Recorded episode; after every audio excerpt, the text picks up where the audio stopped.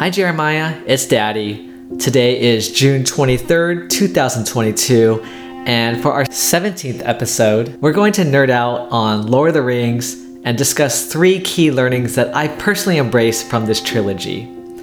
But before I go any further, I want to let the listeners know that there are major spoilers, so if they haven't seen these films yet, I recommend they do so first and then come back. The main reason I bring up these fantasy films is because for the first time in your lives, we watched it together last April. These were truly three of the best days of my life because we accomplished a bucket list item that I have been waiting for since long before you were born. Did you know that when mommy and daddy were first dating, we saw the entire trilogy together? That was way back in 2003 when the final film, The Return of the King, came out when I discovered your mom hadn't seen any of the films. We did a marathon of the first two films so we could watch the third one together in theater.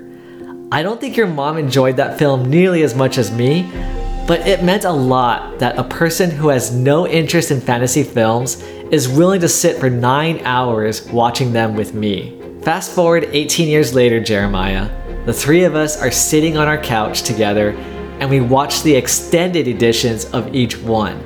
That's four hours per film. So, 12 hours of geeking out on this masterpiece storyline. We broke it up over three weekends, and those moments will be seared into my brain. Hearing your laughter, feeling you both hugging me tight, or tensing up when something horrific or surprising happened, and sobbing on my shoulder with all those scenes of specific characters dying and saying their goodbyes. I vividly remember you, Jeremy and Maya, several hours later, lost in thought as you absorb the entirety of the story. And when we play the song Into the West by Annie Lennox on Spotify, we all just get emotional. You two have such great hearts and open minds. Your joy in immersing yourself in a place called Middle Earth made me so proud. I will forever remember during the end credits I couldn't stop smiling with tears streaming down my cheeks. So, while these stories are still fresh in my mind, I wanted to share three key learnings I observed that I think you are just beginning to understand. First, everyone has a purpose in life, even if it's not what they intended.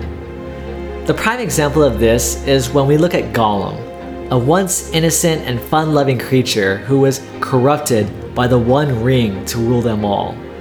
And there is an important scene in Fellowship of the Ring when Frodo expressed to Gandalf that he wished Bilbo killed Gollum when he had the chance.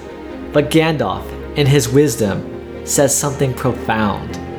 He says, My heart tells me that Gollum has some part to play yet, for good or for ill, before this is over. The pity of Bilbo may rule the fate of many. In other words, Gandalf the Wise predicted that Gollum would serve his part. And he did. We see this when Frodo was supposed to complete his mission at Mount Doom to cast away the evil ring into the fire so the world can be rid of Sauron and his evil power. But sadly, even Frodo became corrupted, just like many who wore the ring before him, and he intended to keep the ring. He even put it on to escape his friend Sam, and that's when Gollum, in all his selfishness, intercepted Frodo. If it were not for Gollum to attack Frodo and wrestle the ring from him, Frodo would have been dead, and the world would most likely have fallen to Sauron and his Dark Legion. After all, the Nazgul was hot on the Hobbit's trail once Sauron realized Frodo had the ring in Mount Doom. But Gollum inadvertently saved the day. It was not his intent, all he wanted was his precious. And in a way, that's exactly what he got to his very last breath, as he and the ring fell and perished in the fires of Mount Doom. Gandalf's wisdom prevailed. Everyone has a purpose in life, even if it's not what they intended. When I think about how that applies to the real world, I also believe that we are all designed to do something amazing with our time here. And for those who turn their back on their calling, God has a special purpose for them anyway. It's all part of His design. Now, I can't prove it, and it sounds really unfair. It It even becomes painful to think about all the suffering that happens in the world. All of it has some purpose.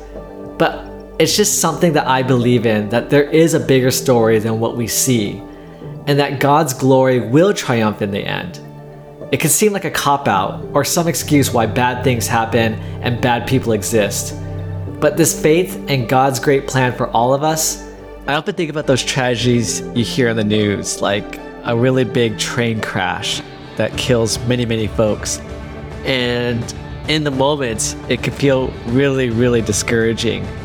But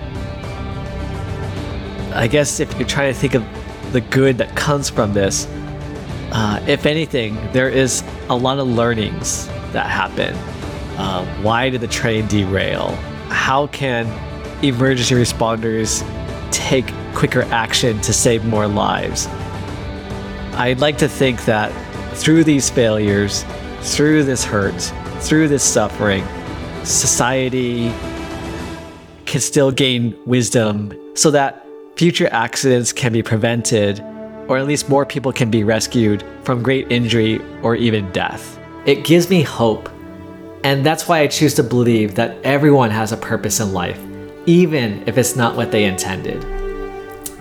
The second key takeaway is that you can't do it alone. And that's why there is the Fellowship of the Ring. And the friends and allies who support this fellowship is a very powerful theme. One character who is often overlooked in the trilogy is Arwen. We only see her mostly in one to one dialogue with Aragorn, and often as vivid memories or visions with him. But throughout every interaction, she pushes Aragorn outside his comfort zone, supporting him to grow and be the best version of himself and his ancestry, seeing past his fears and weaknesses when he cannot. The scene I'm thinking about is when Arwen says, Why do you fear the past? You are Isildur's heir, not Isildur himself. You are not bound to his fate. And then Aragorn replies, The same blood flows in my veins, the same weakness. Arwen then says what Aragorn needed to hear Your time will come. You will face the same evil, and you will defeat it. Having the most important person in the world speak truth and love to you can give you strength, resilience, and inspiration to be your very best. And Aragorn has a valid reason to doubt himself. His legendary ancestor, after all, when the entire world needed him most, failed, and his actions resulted in the deaths and suffering of countless men, women, and children amongst all the races of Middle Earth.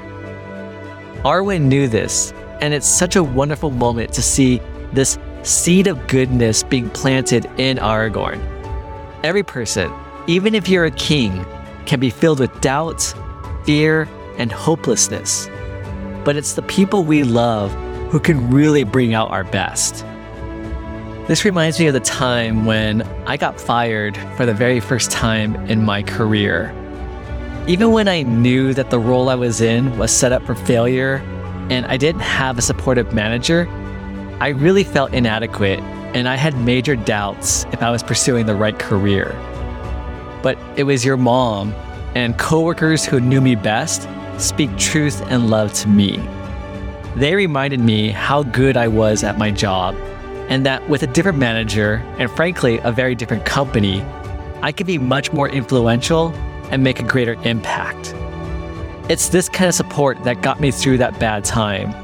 And if it weren't for such great friends who know my story, know my strengths and weaknesses, my fears, my doubts, who can give me advice that will bring out my best, I'd be in a very different place today. So, yes, this second key learning from Lord of the Rings is that you can't do it alone. Think about the folks you surround yourself with and strengthen bonds with a fellowship who will always have your back. And the third and final key takeaway Samwise says it best There's some good in this world, Mr. Frodo, and it's worth fighting for. These words are powerful to Frodo and to us when it comes at a time where all feels lost and hopeless. And Maya, there will be a time when we feel extremely tired, angry, maybe even bitter with those around us. But Samwise does something incredibly effective. He begins to talk about all the challenges, the accomplishments, and the struggles that he and Frodo have been through, from leaving the safety of the Shire to trespassing into the dangerous lands of Mordor. He ends his speech by responding to Frodo's question What are we holding on to, Sam? And that's when Sam responds with what is needed to be said There's some good in this world, Mr. Frodo, and it's worth fighting for. And I think Samwise is also implying that you can't just fight for the good in the world eventually. You must do it now while we are able to. And I think this message really resonates with all of us. And definitely with me, when you see your kids begin to realize the permanence and impact of death, they also begin to appreciate and realize how important it is to live life fully. And I think these films gave you that message loud and clear. And we've been talking about Lord of the Rings nonstop. It's it's been such a wonderful experience. And one of those observations that we talked about not too long ago was that you must suffer to grow. And when you have grown through all the challenges, you build up this courage and this confidence and this knowledge of what it takes to be resilient and maybe to save the world. When I think about my relationship with your mom, I feel extremely lucky that I met her at a time when I finally had a clear picture of the kind of partner I wanted to spend the rest of my life with. If I had met her years prior, or even months prior, I don't think I would have had the quality conversations or even be able to relate to her as well. No, it took me three serious and broken relationships for me to better understand myself, to learn the obvious do's and don'ts in building up a relationship, and to simply be a more mature, responsible, thoughtful, and caring person. My previous three relationships spanned a good five years, and with the best euphemism, they were truly humbling, painful, yet so enlightening. It was this journey where only near the very end did I finally have the right mindset and maturity to be able to connect with someone as insightful, sweet, and thoughtful as your mommy. I could definitely tell you more about these learnings and the many ups and downs in my failed relationships in future episodes. But to bring this all together with Samwise Gamgee's wisdom, this journey we are on called life, or adulting to be specific, if you keep pursuing what is good, fighting for that good, and you improve and teach yourself each day to be at your very best, you will reach that destination someday and very well become someone that is very different than the person who perhaps many ages ago took his first steps on this quest. There are so many life lessons and parallels and conflicts in this epic story that many of us can relate to and learn from. And I'm so blessed to have witnessed this with you, twinsies. So I hope you take these lessons to heart, and I love you.